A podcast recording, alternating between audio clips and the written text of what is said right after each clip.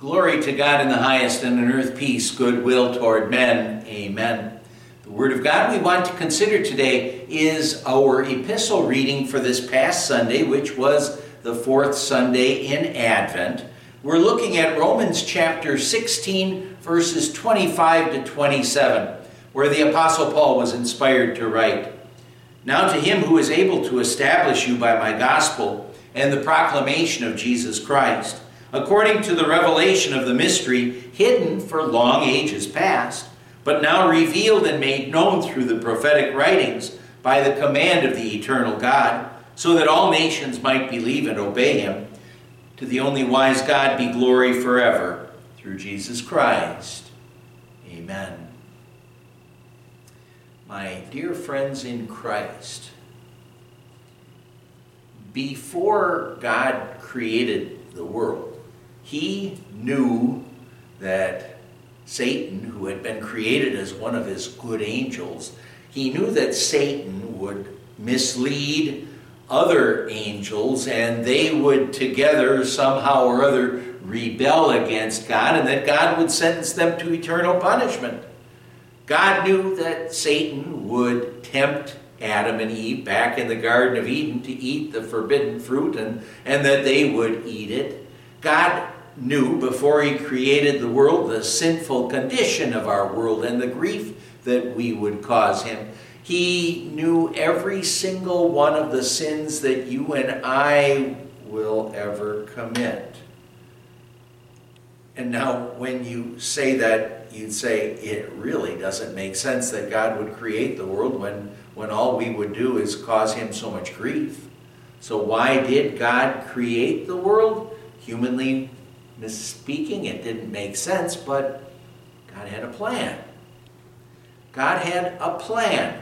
And that plan was a mystery, he says, that for long ages past was a mystery like that. Paul tells us that God's love, it was kind of hidden in God's heart and, and God's plan hidden in his heart God's love was already there, even though human beings had not yet been created. God tells us, though, that He even, Paul tells us that God chose us to be a part of His believing family. Well, he says, before the creation of the world. The Apostle John says, Jesus is the Lamb that was slain from the creation of the world. God created the world and the human being, man, because even though he knew our sinfulness, even though we know he know our rejection of him, he had a plan for our salvation, a plan that was a mystery, but he had a plan for us that that meant we could be with him forever in heaven. God's plan for our salvation, as, it, as I said, is a mystery especially for those who lived before Christ was born. But Paul says, the mystery has now been revealed and made known through the prophetic writings by the command of our eternal God. The whole purpose of the prophetic writings, the Old Testament, was to point to and prepare the people for Christ's coming. Through the prophet Moses, for example. That's how we first learn about God's plan of salvation after Adam and Eve had fallen into sin. The prophet Isaiah, he tells us that, that God's son would be born of a virgin and that his name would be Emmanuel, which means God with us.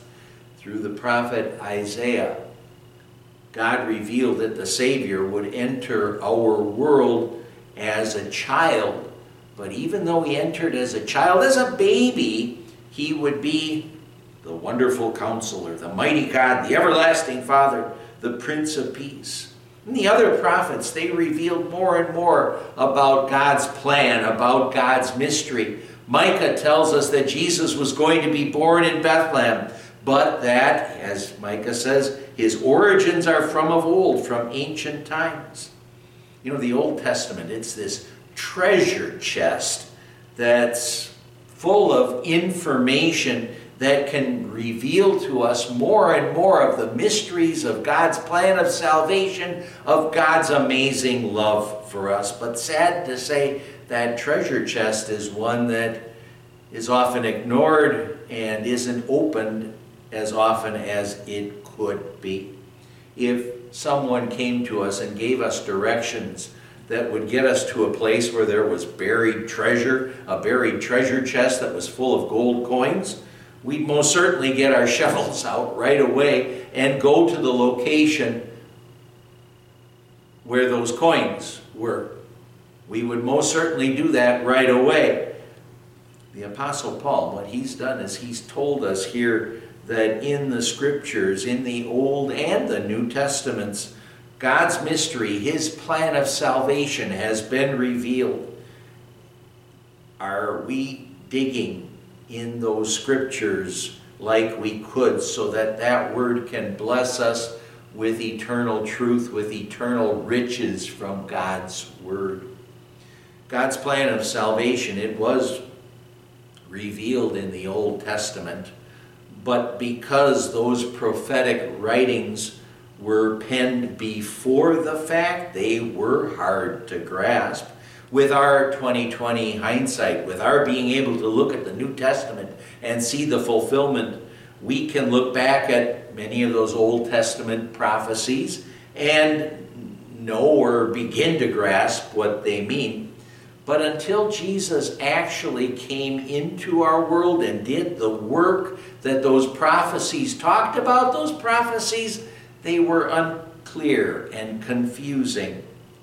Those prophecies were unclear in the same way in which, well, we can know what the Bible does say about what heaven will be like, but still, that's still unclear to us just exactly what things will be like there. But you know, when Jesus was born in Bethlehem, when he was crucified at Calvary, and then especially when the Holy Spirit works through the Word of God to call us to faith and make us believers, giving us spiritual insight so that we can begin to grasp or understand what Christ was all about, about his purpose, then God's plan of salvation becomes less and less of a mystery to us.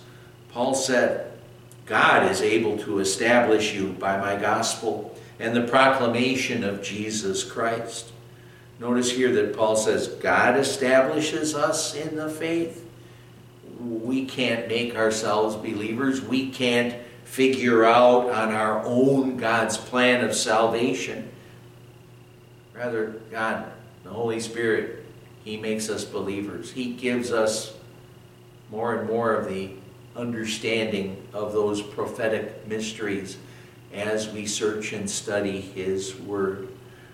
Paul said elsewhere, faith comes from hearing the message, and the message is heard through the Word of Christ. God has a plan, and thank God He's revealed that plan for our salvation to you and to me. Amen. Let's pray. Lord God, Heavenly Father, we know that we all have sinned and fall short of the glory of God. But you didn't abandon us because of our sins. You had a plan. Thank you for revealing your plan for our salvation to us so that we know you want us in heaven with you forever.